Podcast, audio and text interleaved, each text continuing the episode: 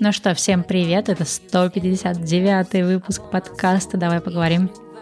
С вами в этой виртуальной студии, как обычно, я, Стелла Васильева, и... Я, Аня Марчук, всем привет. Аня, привет.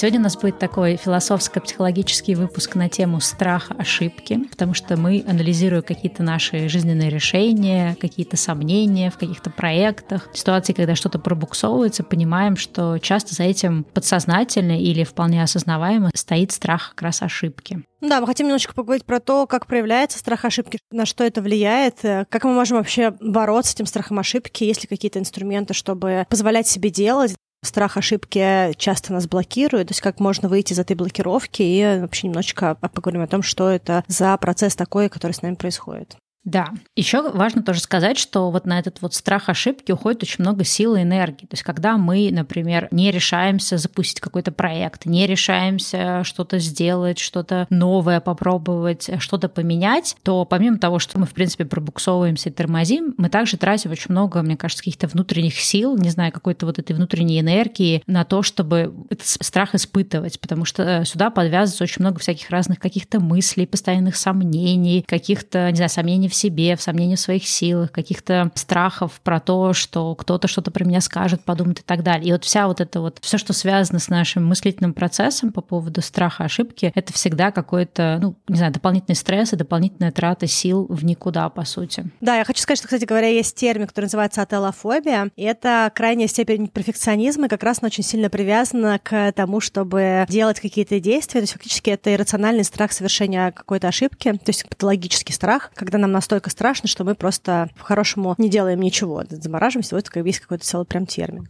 Ну и, наверное, перед тем, как мы перейдем обсуждать уже непосредственно, что стоит за страхом ошибки и что вообще с этим сделать, важно тоже поговорить вообще о том, а почему об этом надо думать, с этим как-то разбираться. Мне кажется, есть очень много разных последствий того, когда мы отдаемся этому страху ошибки, что-то мы из этого уже проговорили. Например, да, это такие вещи, как э, избегание перемен, избегание пробования нового, но даже такие простые вещи, как какая-то прокрастинация, когда у нас есть какой-то проект, который нам надо делать, а мы его прокрастинируем. Это тоже может быть связано связано, что мы боимся, что мы сделаем не так. Мы боимся, что в этой какой-то, может, это новый проект, что мы как-то, не знаю, не так покажем свои знания и навыки. Вот. Ну и вообще, в принципе, если мы страдаем перфекционизмом, то, что вот Аня уже сказала, да, это часто может нас как-то саботировать, и мы можем пробуксовывать. То есть есть довольно-таки много последствий того, чтобы отдаваться этому страху. И одна, наверное, из важных тоже последствий, то, что мы можем не достигать тех вещей или очень медленно, или почти не двигаться к тем вещам, которые нам на самом деле важны. Да, давай, наверное, начнем с того, что происходит с нами, когда мы сталкиваемся с этим страхом ошибки. Да? То есть фактически у нас есть какое-то дело, которое мы хотели бы начать, куда-то продвинуться. И чаще всего это какая-то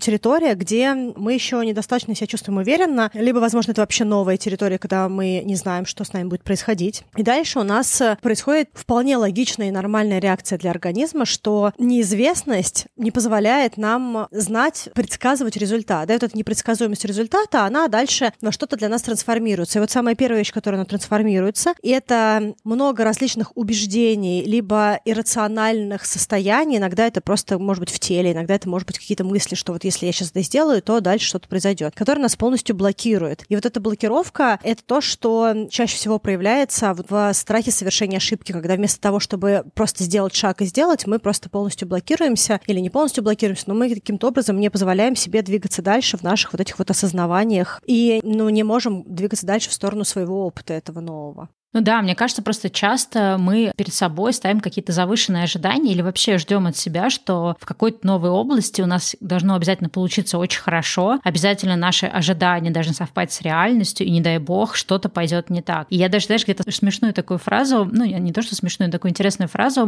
прочитала, что ошибка — это результат отличный от твоего ожидания. То есть мы часто думаем, что ошибка — это какой-то вот есть хорошо, а есть плохо, да, есть правильно, а есть неправильно. Но в реальности реальности это какой-то такой очень ригидный способ смотреть на наши вообще действия и на наше какое-то будущее, потому что часто ошибка это не значит, что это плохо или хорошо, или что это правильно или неправильно, часто это просто, что мы ждали чего-то одного, а получилось другое. Так, например, бывает, что я, допустим, решила поменять какую-нибудь профессию или переехать в другую страну, я себе придумала, как оно все будет, с какой скоростью оно будет, как я там буду развиваться, а оно пошло не так. Но означает ли это, что это плохой результат или что это какая-то страшная ошибка? Нет, это означает, что я себе что-то придумала, из исходя из текущего опыта. И я не могла знать в этом текущем опыте, как оно в реальности будет в будущем. И поэтому я сделала неверные предположения. Мне кажется, что это вот то, что ты сейчас говоришь, как раз почему часто очень страшно совершить какое-то действие, совершить какую-то ошибку, потому что есть, во-первых, убеждение, что если ты ошибаешься, это плохо раз, и ты какой-то плохой два. То есть если ты ошибся, значит, все пошло прахом. Что это какая-то... Катастрофа. Да, катастрофа, и дальше уже это невозможно не исправить, не отменить, не скорректировать, и вообще, что это какая-то ошибка, это знание, что у меня было какое-то ожидание, я сделал, получилось не так, что это как будто бы плохо. А вторая вещь здесь, вот есть это ощущение, что у тебя есть как будто бы вот этот один билетик, если ты этот один билетик уже израсходовал, то все, пиши пропало. Поэтому нужно обязательно с этим билетиком стоять, трястись и думать, так, какое же мне совершить действие? Мне никак нельзя здесь ошибиться. То есть я не могу просто переехать, понять, что мне не нравится эта страна, вернуться и потом новый план построить, к примеру. Да, я должен сразу взять и переехать правильно. Сразу на правильном билете, в правильный район, с правильным бюджетом, чтобы прям вот все нужно подготовить, подготовить, подготовить, и только тогда я смогу сделать шаг. Да, но вот как бы с точки зрения психологии считается, что здесь либо, ну, как один из вариантов, да, лежит за этим страхом ошибки, лежит уже более глубинный страх потери контроля, то есть есть люди, которые не могут себе представить ситуацию, что они в ней не проконтролируют, не продумают, соломочку везде не подстелят, то есть им настолько важно держать руку на пульсе каждую секунду, что вот этот вот страх потери контроля, он как раз трансформируется в страх ошибки, и они, скорее всего, не будут действовать, то есть человек не будет менять работу, не будет переезжать, именно потому что он будет чувствовать, что там он не сможет проконтролировать каждый шаг. И вот то, что ты сказал, да, это тоже есть такой страх проигрыша. То есть человек думает, что он как будто бы играет в какую-то игру, знаешь, там у него ставка миллион, да, и вот либо ты выиграешь этот миллион, либо ты проиграешь, там, да, как сейчас очень популярная игра в кальмара, либо ты выиграешь много денег, либо ты проиграешь и, и тебя элиминируют. Но на самом деле в жизни далеко не так. Даже самая какая-то страшная ошибка, знаешь, какие-то вещи, которые в моменте, я помню, мне казались какими-то просто невероятными провалами, очень часто ты можешь впоследствии, ну, как бы часто это когда много времени проходит, да, и много мудрости сверху накладывается, когда ты видишь, как вещь, которая привела к тебе к какому-то провалу, на самом деле она же одновременно привела к тебя к какому-то новому исходу, какой-то новой развилке, в которой ты бы никогда не оказался, да, не соверши ты эту ошибку или там не достигни ты чего-то, чего ты не достиг. Но понятно, что это такое философское состояние к тебе приходит только уже спустя много лет, и если ты как-то активно на это рефлексируешь и учишься подмечать, что не все неудачные там дела, проекты и неудачные решения так уж были в долгосрочной перспективе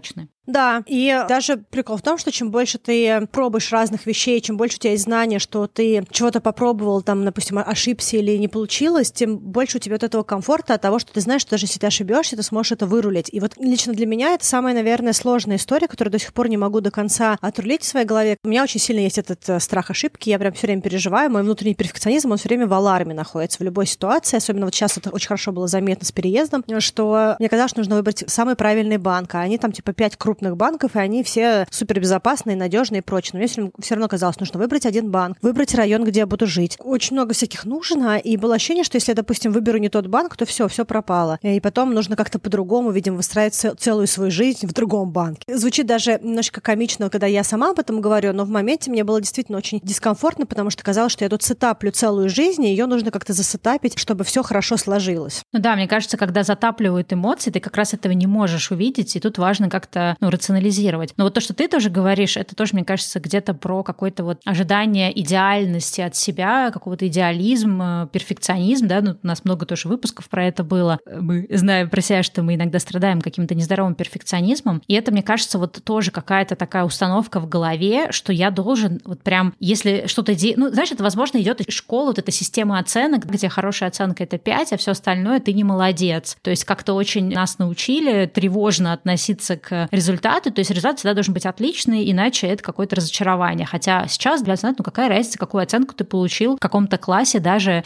пускай эта оценка там, что там за четверть, за год, полугодие. Ну, то есть какая разница, там, или то, что там, не знаю, выпускное, например, я выпускное изложение написала на 5-3. Тогда это казалось просто дикой вообще трагедией, а сейчас какая разница, на что я его написала. И вот это вот очень тоже какая-то такая штука, которую, мне кажется, важно в себе отслеживать, не страдаю ли я этим перфекционизмом, потому что вот это как раз то, что я говорила в начале выпуска, это забирает забирает столько энергии, постоянно стремится к какому-то идеальному результату, да, стремится найти лучший банк и не допустить того варианта, что, может быть, ты какой-то банк выберешь, а потом спустя год поймешь, что на самом деле надо было выбрать другой. Но, опять же, во-первых, это не билет в один конец, как ты сказала, то есть можно переиграть это все. Ничего страшного в том, что ты не сразу в том банке начала и так далее. Но вот перфекционизм, он как раз и проявляется в том, что даже в каких-то простых вот ситуациях, да, мы начинаем накладывать вот ожидания этого идеального результата и тратим кучу сил и энергии на то, чтобы этот идеальный результат получить. Но так ли важно вот эту всю энергию туда сливать? Да, я хотела бы немножечко рассказать про энергию, потому что кажется, что это тратится энергия для того, чтобы совершенствоваться в результате, а энергия вообще-то уходит в другие моменты. Вот, допустим, пример с банком. Почему я так сильно вибрирую на тему банка? Ну, сейчас уже нет, я уже выбрала. Отвибрировала.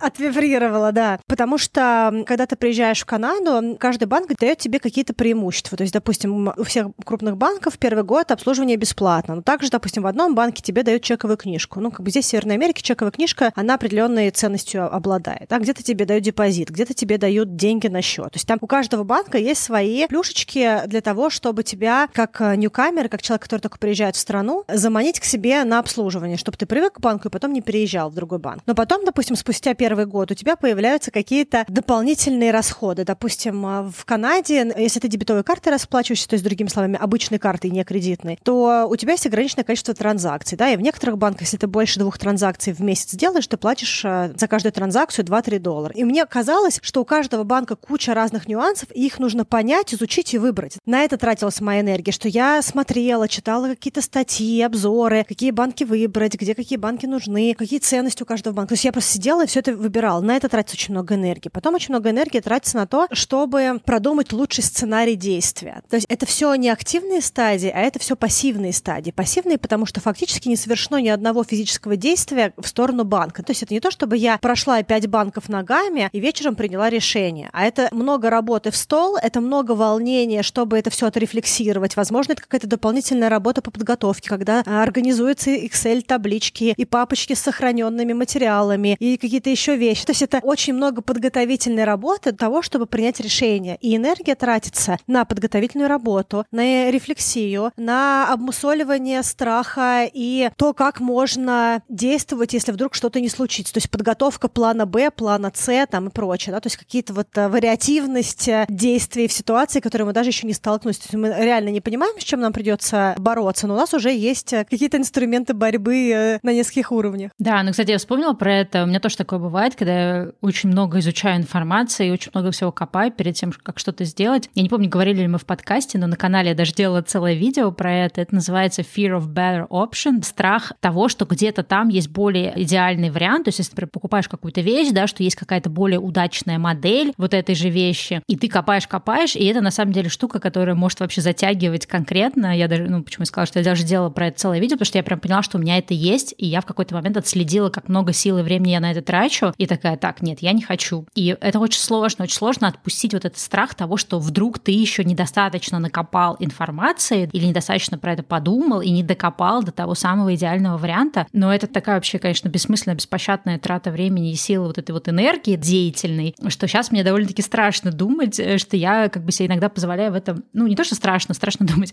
страх страха, э, что я попадаю в это состояние, и я вот ну, последние, наверное, несколько лет очень активно борюсь с перфекционизмом, и вот у нас был с тобой в самом начале даже выпуск, выпуск какой-то там 34, по-моему, или что-то типа того, выпуск про перфекционизм. Если вдруг вы не слышали, обязательно послушайте, потому что там как раз рассуждали на тему того, как вообще перфекционизм мешает жить, и что мысль о том, что я такой молодец и всегда все делаю идеально, это мысль очень спорная, и когда-то мы, наверное, хвалились этим, а сейчас мы, наоборот, понимаем, что это не всегда какая-то полезная и продуктивная нам по жизни вещь. И мне кажется, что вот этот вот страх вот этого сделать что-то неправильно, страх там, не знаю, того, что ты совершишь ошибку, и потому что ты не все просчитал, не все продумал, это какая-то вещь, с которой вот я однозначно для себя решил, что с ней надо бороться, и допускать вообще тот факт, что ты живой человек, ты не можешь знать всего, ты не можешь все, и даже если ты можешь все изучить, хотя это нереально, это иногда неэффективно, да, нецелесообразно, и что ты как живой человек всегда можешь ошибиться, и это окей. И тут важно понимать, что когда ты ошибаешься, это не значит, что ты плохой, какой-то неумный, не подумал, не продумал, неопытный. Это говорит о том, что ты живой человек, да, что да,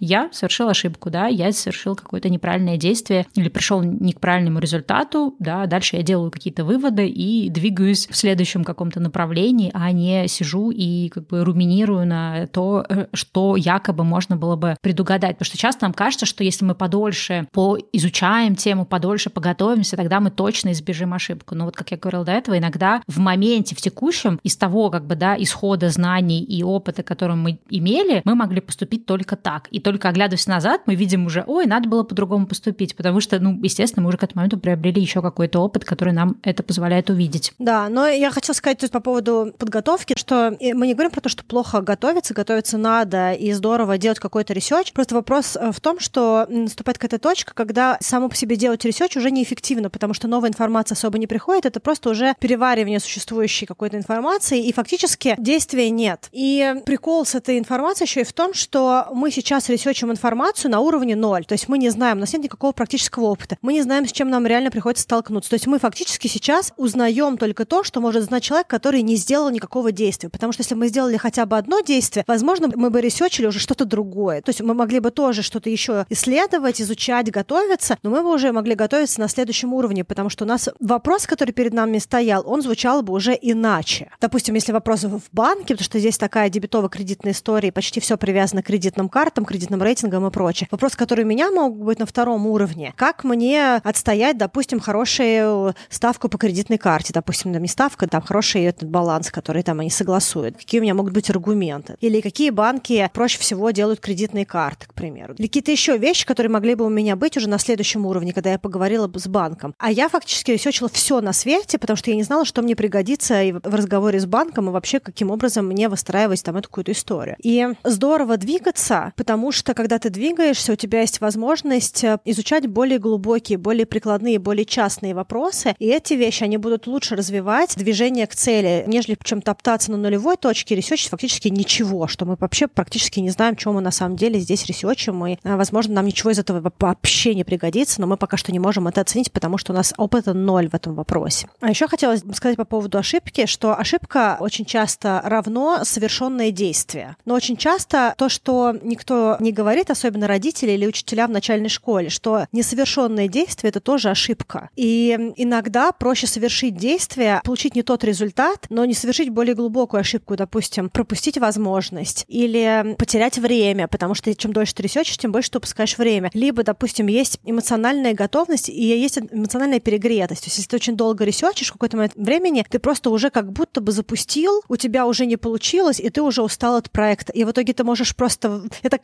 кофейню открывала фактически. Я так много ресечила, что в какой-то момент времени я передумала ее открывать, потому что я слишком много ходила на все мероприятия, узнавала про экономику кофеен, читала, и реально через там сколько-то месяцев изучения такая, что-то я как-то уже... Слишком много знаешь, да. Да-да-да. Слушай, ну вот мне кажется, здесь тоже важно понимать, что страх ошибки, он часто нас буксует от каких-то действий. Здесь даже бывают какие-то ситуации, когда люди там не меняют работу, не выходят с каких-то отношений, потому что они боятся, в том числе того, что когда они совершат новое какое-то решение, там, выйдут на новую работу, не знаю, начнут новые отношения, что там тоже все будет плохо, или что они опять выберут что-то не то, или, не знаю, там, что-то, да, им не подойдет. И вот это тоже их буксует. То есть страх того, что ты выберешь что-то, что-то неверное. И мне кажется, что, в принципе, тоже надо отслеживать, нет ли в голове таких вот, знаешь, ну, есть такой тип людей. Я, наверное, вряд ли к ним отношусь, но у меня бывает периодами такое, когда ты настолько вот про какую-то область думаешь, э, столько в ней сомневаешься, столько у тебя неуверенности, такая у тебя по этой теме низкая самооценка, что тебе кажется, что вот ты вот сейчас сделаешь какое-то действие, оно прям гарантированно будет плохое. То есть это какая-то, знаешь, такая катастрофизация и недоверие себе, что я ни в коем случае не выберу хороший вариант, я вечно все выбираю плохое, да, стопудово ошибусь. Но в этой ситуации тут, мне кажется, тоже как-то есть какая-то ирония, что если ты так и так боишься, что у тебя все получится хуже, и при этом текущая ситуация тебя не устраивает, то, в принципе, бояться-то нечего. Ну, как бы, если ты уже знаешь, что все будет плохо, ну что, действуй. Просто повторяй до тех пор, пока наконец-то не сделаешь что-то нормальное. Но обычно это контринтуитивно, и как раз людей это больше уверенность в том, что я обязательно все сделаю неправильно, оно больше их как-то тормозит. Да, мне кажется, что есть такая культурная история, и э, частично мы сами потом это с собой сделаем, что очень много фиксации на ошибки, то есть фиксации на провале. То есть вот когда ты, допустим, ошибился, там, допустим, часто детей, по крайней мере, в моем детстве, кормили такими фразами. Вот сейчас ты прокатишься и упадешь, слышь, и будет у тебя беда и проблема.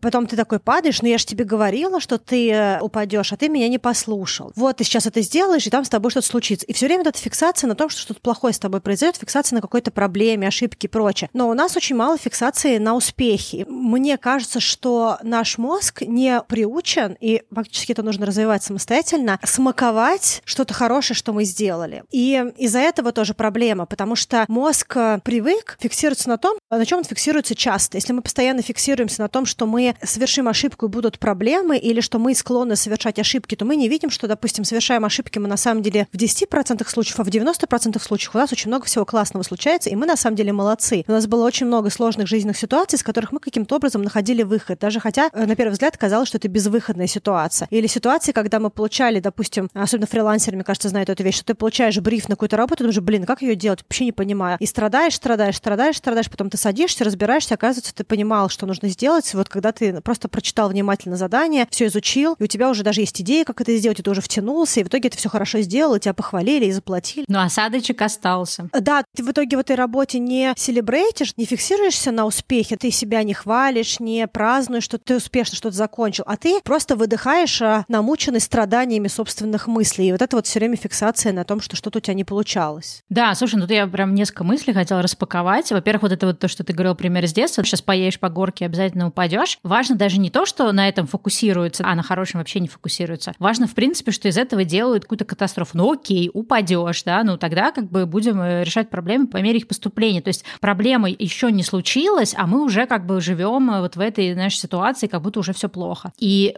Поэтому, конечно же, каждый из нас, кому такое часто, например, говорили, да, вырастает с, с идеологией, что ошибка — это в принципе что-то плохое, да, это в принципе вот просто какой-то край света. И в принципе, мне кажется, что помимо еще вот этого всего, мне кажется, что вот возвращаясь к тому, что я говорила там про страх вот этой оценки, оценка на 5, да, вот какой-то перфекционизм, что мы всегда хотим, чтобы все было идеально, ошибки не было, сюда также сильно подмешивается вот это вот э, то, что называется страх осуждения, то есть мы еще попутно, помимо того, что мы сами себя ругаем, говорим себе и видим вообще у себя только негативные какие-то штуки. То есть мы видим, когда мы ошиблись, когда мы что-то сделали не так. Забываем подсветить себя, да, то есть у нас нет такой навыка видеть положительно, фокусироваться или видеть и то, и то, видеть и плюсы, и минусы адекватным образом. Но мы еще сюда как бы сверху намешиваем то, что очень многие зависят от мнения других людей, и мы боимся позориться, боимся, что кто-то нас как-то прокритикует. То есть мало того, что мы сами по себе перфекционисты, которые ждут от себя идеального результата, так мы еще где-то подсознательно думаем о том, что я перед собой опозорюсь, сам себя разочарую, а еще там какого-то Васю Пупкина и Василису Пупкину разочарую, потому что они вот увидят, что я недостаточно там хороший сотрудник, раз я ошибаюсь. Или, например, если я учитель, мои там ученики, мои студенты увидят, что я не все знаю, о боже, я не все знаю. Или если я там какая-нибудь мастерица и что-то мастерю, вот я с первого раза не смогла эту вещь сделать, о боже, мои клиенты от меня отвернутся, потому что они думают, что я какая-то плохая, раз я не смогла с первого раза какую-то новую вещь сделать. Ну, то есть вот эта вот э, мысль о, о том, что еще и другие люди во все это подмешаны, и мы боимся их мнения, их э, отвержения, того, что они нас как-то оценят, что мы, в общем, опозоримся перед всеми и так далее. Да, я хотела еще сказать, что люди еще по-разному участвуют в наших этих э, историях, в наших этих страхах ошибки. Допустим, я могу сказать, как я здесь в Канаде сдавала на права. Вот сейчас я, получается, за неделю в Ванкувере получила местные права. Сначала теорию сдала, а потом вождение. Все с первого раза и достаточно быстро. Но и в одном, и в другом случае мне реально было очень-очень страшно, очень тревожно, и бесконечно я прям гоняла мысли, пыталась всем сказать, что я точно с первого раза не сдам. То есть мне нужно было внешнее закрепление того, что если я не сдам, то это окей, что ничего страшного. А в итоге в голове мне реально прям было плохо. То есть я хотела сдать с первого раза. Я в итоге сдала с первого раза. Но другие люди супер поучаствовали в моем страхе моими же руками. Потому что когда ты чего-то боишься, ты пытаешься себя успокоить тем, что что-то начинаешь гуглить. И вот когда ты, допустим, пишешь какие-то группы, где люди то же самое делали, разговариваешь с людьми, делаешь research, там обязательно кто-то рассказывает. Здесь всех хвалят. Да, вот у меня друг не сдал, там случилось то-то, то то-то. А вот здесь мне друг не сдал, вот он там, не знаю, руку на секунду положил э, с руля на колено, когда водил, а здесь нужно держать руль двумя руками. Все не сдал. И ты, когда слушаешь эти истории, ты начинаешь себя накручивать, что так много разных ситуаций, при которых тебя могут завалить, и что у тебя для большинства этих ситуаций нету антидота, да, как-то противо... Яде. противоядия, да, то есть, да, то есть у тебя, у тебя нету, как сказать, инструмента, который может тебе закрыть эту проблему. Ты знаешь, что у тебя, к примеру, нет привычки делать shoulder check, то есть каждый раз, когда ты перестраиваешься, поворачиваться прям вот э, через плечо, то есть фактически голову назад э, отводить. И ты думаешь, блин, я это не смогу сделать, я то не смогу сделать, а вот этого из-за этого завалили, а этого из-за этого. И вообще создается такое впечатление, что всех просто безбожно валят на этих экзаменах по вождению, ну вот в моем случае, да, мой пример. И ты накручиваешь себя чужим негативным опытом, потому что, вот, допустим, у меня все сложилось хорошо с вождением, я вот хочу написать ванкуверскую группу «Маленький пост, чтобы людям подсказать, как я сдавала, чтобы помочь им. Но у меня до сих пор до этого руки не дошли, в общем-то, как и до моего Инстаграма. И э, вероятность того, что человек, у которого все хорошо сложилось, что он поделится своим опытом, она достаточно низкая. Большинство людей делятся тем, что у них болит. А болит обычно то, что они не могут сами с собой пережить. Это, как правило, какой-то негативный опыт, какой-то травмирующий опыт, травматичная какая-то ситуация. Поэтому, когда ты начинаешь гуглить, что у кучи людей всякие разные штуки не получаются, те, которые ты хотел бы, чтобы у тебя получились, ты бесконечно сталкиваешься с вот этим вот негативным контентом, и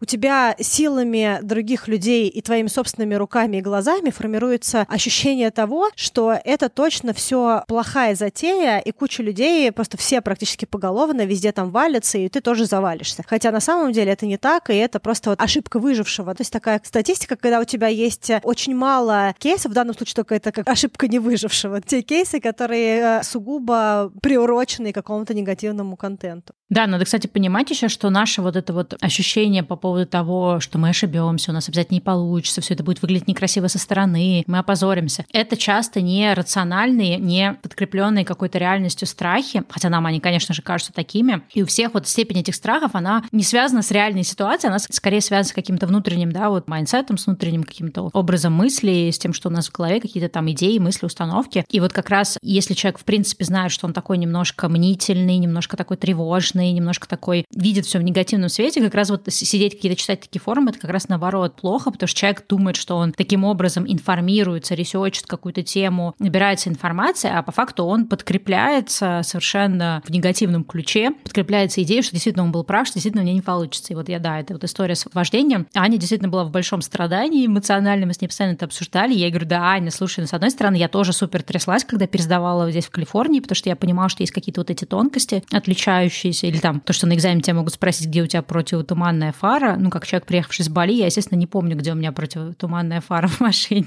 А в Сан-Франциско это очень пригождающийся навык. И это вопрос как бы подготовки, естественно, какой-то, посмотреть, что отличается, но все равно как бы этот страх был. И при этом я говорила Ане о том, что, блин, это совершенно нерациональный страх, потому что ты достаточно подготовлена, то есть ты много всего узнала, все поговорила, там, поездила, поводила, немножко привыкла к улицам. Ну, то есть это страх, как бы он, э, ну, вот кажется гигантским, но на самом деле это не так. И плюс самое главное, ну, окей, ну не сдашь ты, ну да, ты потеряешь какие-то деньги, там нужно будет еще раз ходить, но это не катастрофа. Ну, то есть я сейчас, скорее всего, говорю о том, что, блин, если это не конец света, а большинство вообще историй в жизни, даже переезд в другую страну не является концом света, всегда можно вернуться, всегда можно все переиграть, но проблема в том, что наш мозг нам рисует это в каком-то таком ужасном всегда ключе, как будто это что-то самое ужасное, что с нами может произойти. Да, я хочу сказать, что, допустим, вот если снова брать пример с вождением, мне, допустим, не очень сильно помогала мысль о том, что я всегда могу пересдать, что катастрофы нет, что прямо сейчас мне не актуально быть за рулем, что если не считать каршера, то я вообще не понятно, когда здесь буду покупать машину. Я живу сейчас в центре Ванкувера, и потребности ездить на машине в центре Ванкувера очень мало. Скорее больше важен мой велосипед или, ну, как каршер, чтобы если вдруг куда-то переброситься быстро, что парковки дорогие, места мало. То есть, ну, смысла не очень много. Но мне вообще ни разу не помогала эта мысль. А то, что мне помогало, это правильная подготовка. Я вот могу привести пример моей неправильной подготовки или, как минимум, той подготовки, которую нужно было быстрее закончить, и какой-то подготовки, которая мне помогла. Ну, допустим, бесконечно смотреть видосики канадских, ванкуверских, бисишных, биси — это Бритиш Колумбия, штат, провинция здесь, автошкол, оно помогало мне, но не супер много. Рассказывать, у кого какой был опыт вождения, кого на чем завалили с первого раза, помогало мне, но достаточно быстро перестало помогать. То есть я просто поняла, где какие ошибки, на которых их хвалят. А вот то, что мне помогло, это взять блокнотик, реально физический блокнотик, и записать все то, что меня тревожит. Допустим, я записала, что я не делаю, что я не делаю эти шолдер-чеки,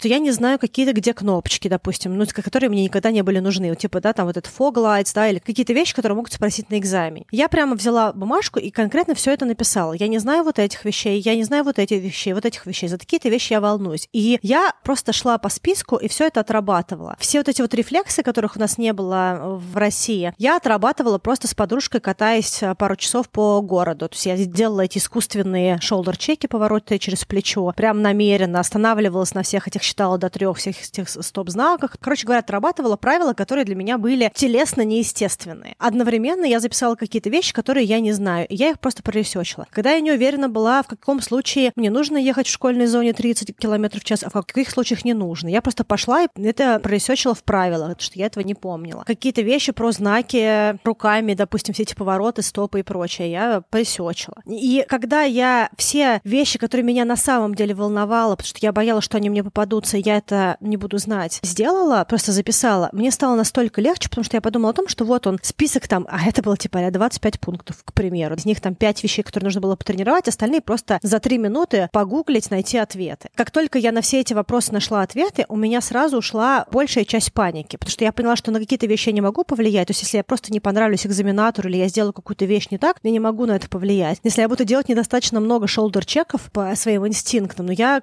попробую на это повлиять, но тоже не гарантированно. Да? То есть все, что я могу, я могу просто сесть за руль, и насколько я вообще умею водить, и насколько я знаю и понимаю местные правила, настолько попробую сделать. И мне это очень сильно помогло в моих задачах. Просто послушать себя, что реально меня тревожит, записать это на бумажку, и то, что я записала на бумажку, то просто отработать. Слушай, ну мне кажется, вообще, в принципе, очень важно, когда мы чувствуем, что есть какой-то вот этот страх, сомнение, что-то терзание, какая-то боязнь, какие-то важные решения проявлять. Как ни странно, нужно именно переводить все вот эту тревогу, волнение и прочее, нужно переводить в какую-то деятельную энергию. То есть нужно понять, что то малое я могу сейчас сделать в этом состоянии и начинать действовать. Потому что, опять же, если тревога начинает усиливаться, то есть э, так устроен наш мозг, что у нас либо работает та часть мозга, которая отвечает за тревогу, вот такие вот эмоции, страха, паники, либо работает другая часть мозга, которая вот именно отвечает за какие-то рациональные решения. Почему даже да, считается, что нужно посчитать до 100, потому что мы как раз этим счетом активируем рациональную часть, и активация ее подавляет паническую часть нашего мозга, ну, назовем это так,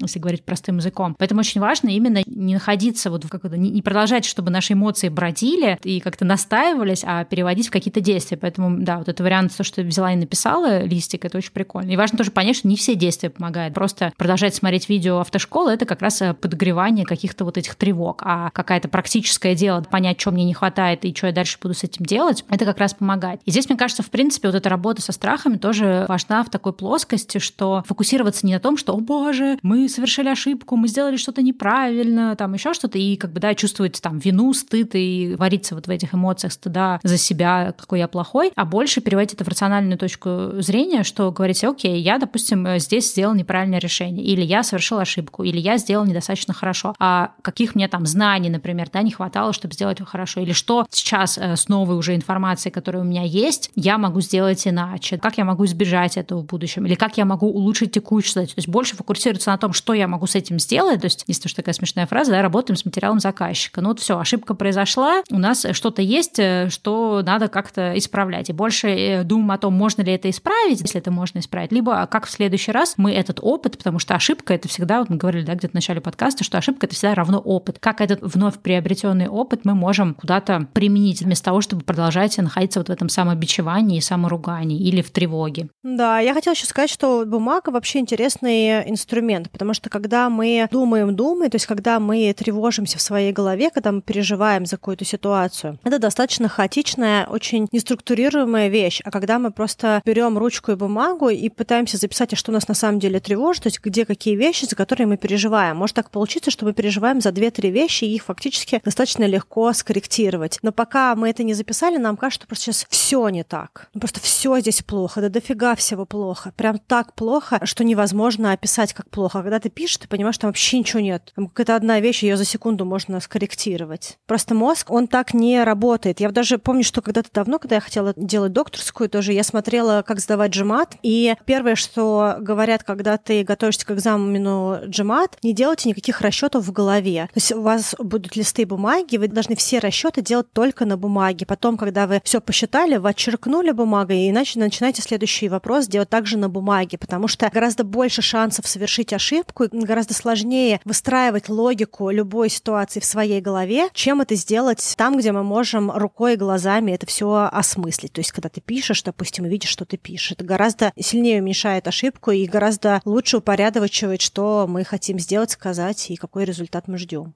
Еще одна, кстати, тема, которую, мне кажется, тоже важно как-то по поднять в области вообще разговора про страх, ошибки и все такое, это тема уязвимости, это вот этот вот стыд, потому что ну, в нас очень много вот этого стыда, что мы какие-то не такие неправильные, неумелые, что-то сделали опять не так, не учли, или даже, ну, это может проявляться в отношениях, да, я что-то сделал там неправильно, вместо того, чтобы просто пойти извиниться и пойти дальше, да, и у нас даже был э, выпуск про то, как признавать, что ты сделал что-то неправильно, и важно все таки вот как бы вот это вот вот уязвимость, ее в себе как-то прорабатывать. То есть нам кажется, что чем меньше мы будем совершать каких-то действий, тем больше мы будем продумывать, сидеть, вот это проваривать себе все, тем меньше мы, значит, допустим ошибки, и тем менее мы будем уязвимыми. То есть никто к нам не подкопается, ни перед кем мы не опозоримся, никто нас не откритикует. Но правда жизни заключается в том, что мы наиболее уязвимы тогда, когда мы, в общем-то, сами себе не ставим каких-то, не знаю, несбыточных и недостижимых целей. То есть когда мы демонстрируем то, что мы, да, мы абсолютно адекватно знаем, что есть вещи,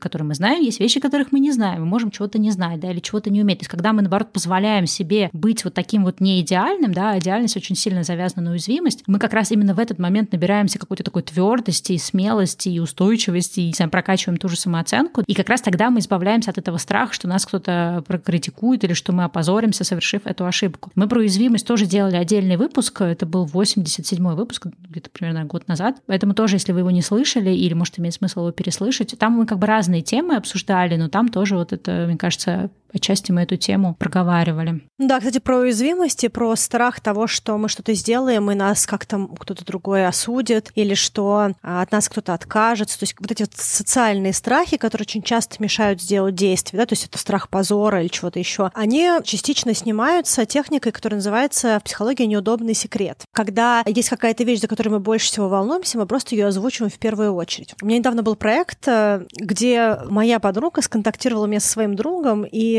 сказала, что я могу быстро помочь сделать какую-то работу маркетинговую. А я не так часто беру маркетинговую подработку, и, в принципе, я уже давно в своей голове решила, что для меня это не фокус в плане ближайшего моего какого-то карьерного ориентира, поэтому я для некоторых людей что-то делаю, но не, не очень часто. И я очень переживала, что это срочно, что это для хорошего друга моей хорошей подруги, что вдруг я сделаю плохо. Очень много было вот таких вот всяких разных страданий на эту тему, которые очень сильно блокировали мою работу. Я просто на каком-то первом созвоне сказала то, что вот это как раз неудобный секрет. Я прям сказала, слушай, я не знаю, хорошо это или нет, возможно, это полная ерунда. Давай посмотрим, что будет получаться, чтобы быстрее можно было подвинуться в другое направление, если это тебе не подходит. То есть то, из-за чего я переживала, что я сделаю совсем не то, что нужно, и это будет какой-то фигней. Я просто озвучила в самом начале созвона. И в итоге, во-первых, мне стало легче вести диалог, потому что у меня не было ощущения того, что, что меня будут сейчас осуждать, и что будет какая-то история, что другой человек э, как-то посмотрит на это и скажет, что что-то там, не знаю, ужасное, да. Я, кстати, сказала тоже какой-то момент времени, говорю, слушай, ну если ты совсем не то, ты меня только не ругай, там я там все тебе переделаю. Ну, это, это был шуточный какой-то момент. Но это помогает снять, да, вот такое напряжение, потому что, ну, как бы получается, это как раз вот эта самая уязвимость, когда ты сам уже проговорил какие-то свои страхи или проговорил, что в твоем каком-то деле может быть что-то недостаточно хорошее, то уже как бы другому человеку странно было бы это ругать, скорее он уже будет отвечать конструктивно. Да, и, кстати, вот тут тоже была такая история, возможно, она кому-то поможет. Как перфекционист и человек, который привык работать на результат. У меня есть склонность, которая мне мешала, и, в общем и целом, она мешала мне всю карьеру, даже корпоративную, потому что мне все время казалось, что нужно сдавать финальный результат. Если у меня были какие-то сложности и проблемы, я до последнего все это пыталась решить сама. Но вообще это очень неправильная тактика, и она, помимо того, что она неправильная в бизнесе, потому что если мы в итоге не сможем решить, то просто все это обрушится. Хотя по-хорошему кто-то другой мог подключиться раньше и каким-то образом эту ситуацию выправить. Но она также плоха для нас психологически, потому что если мы сами варимся в своих этих переживаниях, страданиях, битвах и прочее, чем хуже у нас получается или чем дольше времени проходит, тем сложнее это сказать и тем страшнее последствия, которые есть. И вот что очень тоже классно, опять-таки, я не всегда это сама делаю, но когда я это делаю, я прям вижу, что это очень здорово. И это верифицироваться, особенно если вы делаете работу для другого человека или вам страшно что-то, что привязано к другому человеку. Допустим, поставить регулярные созвоны и встречи на пути,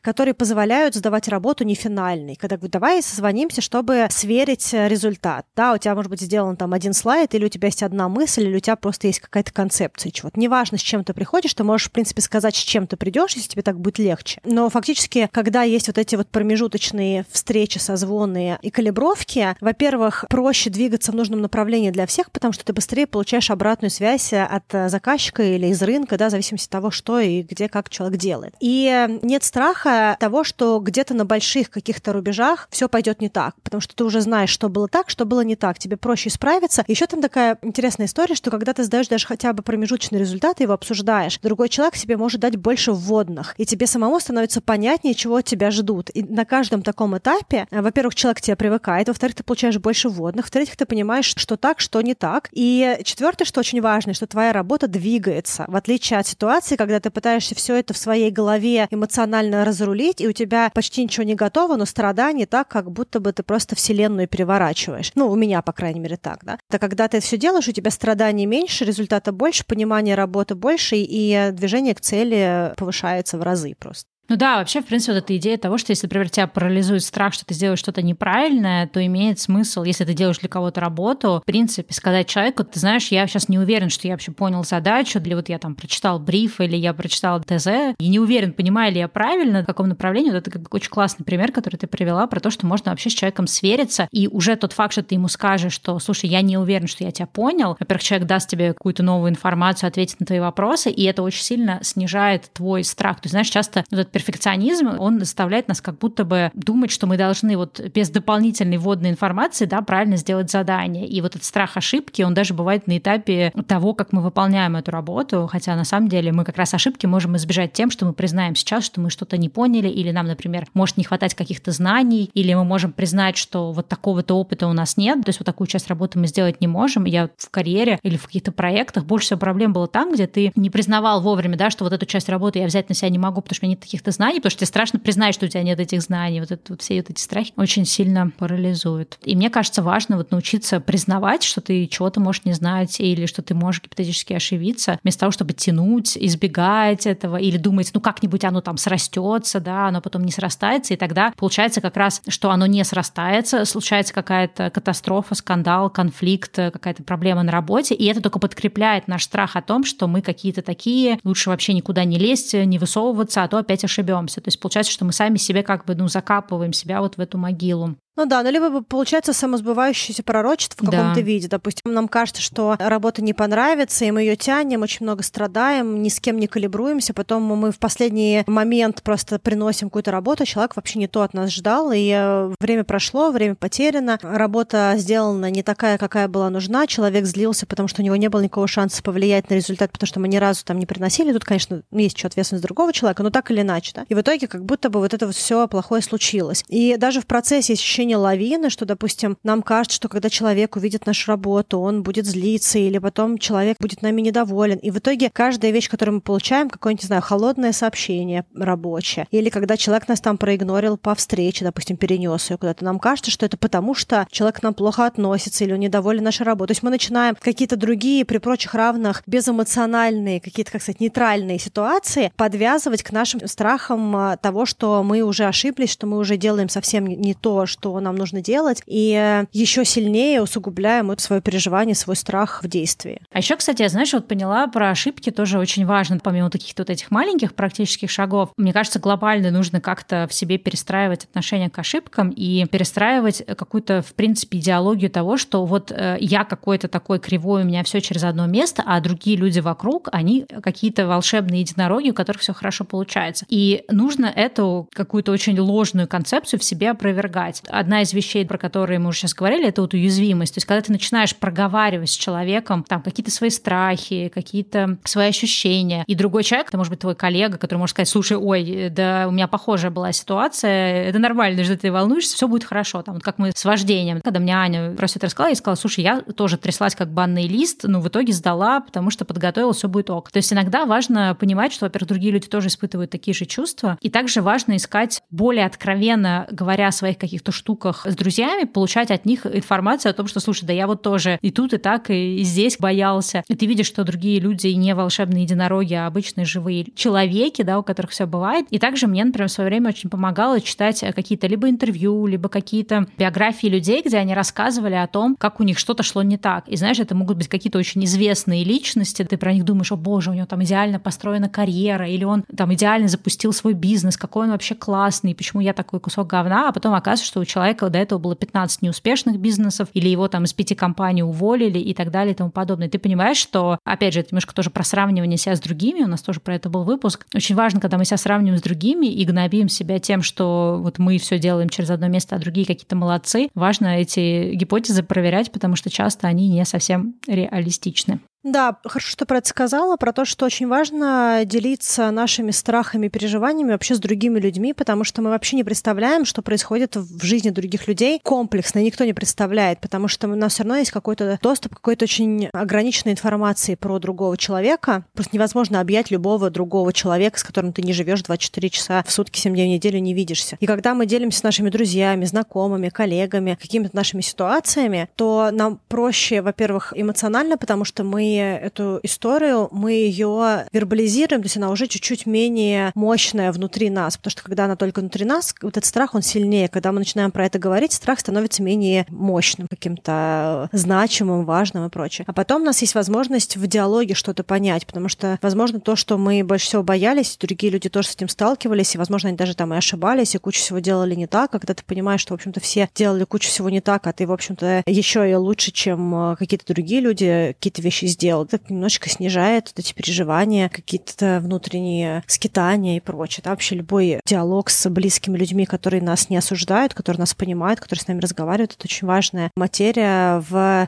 страхе совершения ошибок и, в общем-то, в любом страхе практически. Да, ну и как бы уже, наверное, подводя наш выпуск, мне важно, наверное, все-таки еще раз зафиксировать, что нужно принять свою какую-то неидеальность, принять то, что ты живой человек, и ты можешь где-то ошибаться. Вообще все люди ошибаются, и, наверное, есть такая супер, да, расхожая фраза, кто не ошибается, тот ничего не делает. И я помню даже в серфинге у меня такой был момент, когда я думала о том, что вот, почему я все делаю через одно место. И я помню, мне кто-то сказал, что, слушай, ну, те люди, которые там не падают, да, с серфа, это обычно люди, которые катаются долгое время и делают все одно и то же. Но когда ты учишься какому-то новому маневру или трюку, ты будешь много падать, и если ты вообще не падаешь, значит, ты просто, ну, в этот момент ничему не учишься. Может быть, тебя устраивает, да, что ты сейчас находишься в этом статусе компра, ты просто по фану катаешься, и у тебя нет целей сейчас какой-то разучивать новую штуку. Но если все-таки ты хочешь развиваться, получать новый опыт, достигать каких-то новых, не знаю, горизонтов, то невозможно туда идти и не ошибаться. Это просто невозможно. Если, например, мы говорим о себе, что, ой, мы хотим никогда не ошибаться, это значит, что мы признаем, что мы делаем вечно какие-то безопасные решения совершаем, стоим на месте, месте, сидим в своей зоне комфорта и вообще вообще ничего нового и опасненького и страшненького не пробуем, и вообще нам не нужен никакой новый опыт, обучение и рост. Да, от себя хочу сказать, что помните о том, что ошибка не только совершенное действие, это также и несовершенные действия, и только в одном случае у вас есть возможность собрать какой-то опыт и куда-то продвинуться, а если вы не двигаетесь, то у вас нет никакого опыта, вы фактически просто на точке ноль, как вот в детской игре на столке, вы просто как остались на точке старта, так и на нем и стоите, а другие люди идут по этой игре, и даже если они откатываются назад, они все равно уже сильно дальше в этой игре, а вы просто стоите около точки начать и не кидаете ваш кубик. Поэтому моя мысль в том, чтобы делать, а не готовить так много, то есть получать реальный жизненный опыт, какой бы он ни был, ну, конечно, а, если он не в риске для жизни, да, именно физической жизни. И вторая вещь, которую я хотела бы тоже сказать, что фиксируйтесь на достижениях, потому что любое действие — это цикл событий, это и какие-то ошибки, и откаты, и провалы, и разочарования, образования, куча всего другого. Но на этой линейке также есть точки, где у вас получилось договориться в какой-то конкретной ситуации, где у вас получилось что-то большее заслужить или добиться, или как-то принести, чем вы планировали. Там, я не знаю, вы планировали 100 рублей заработать, заработали 300 рублей, да, или вы планировали закончить за месяц, а закончили за неделю, там, или вы планировали, что с тремя ошибками сделать, а закончили с одной. И фиксируйтесь на этих хороших вещах, которые случаются на этой траектории, потому что фиксация на успехе, она будет давать вашему организму, да, вашей эмоциональной части, больше веры в вас самих и фиксировать ваш успех и возможность того, что вы достигаете какие-то результаты. Да,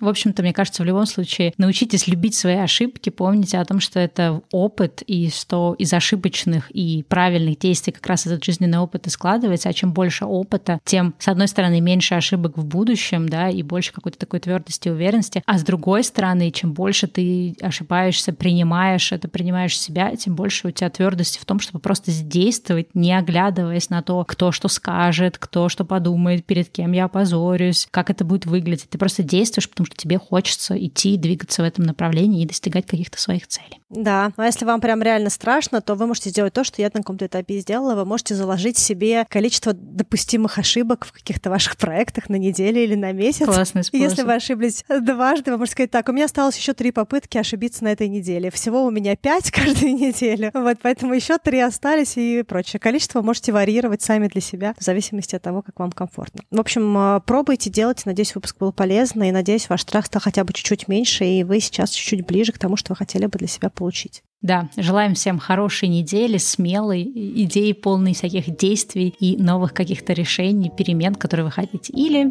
не перемен, если вы их не хотите. Да, пока-пока. Всем пока.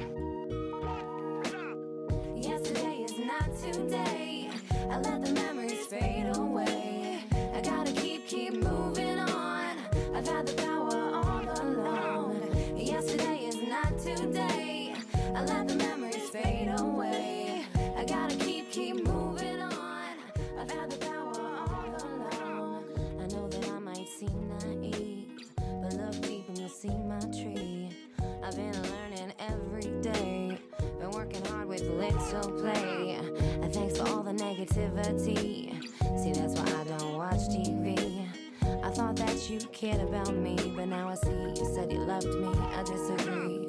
Yesterday is not today. I let the memory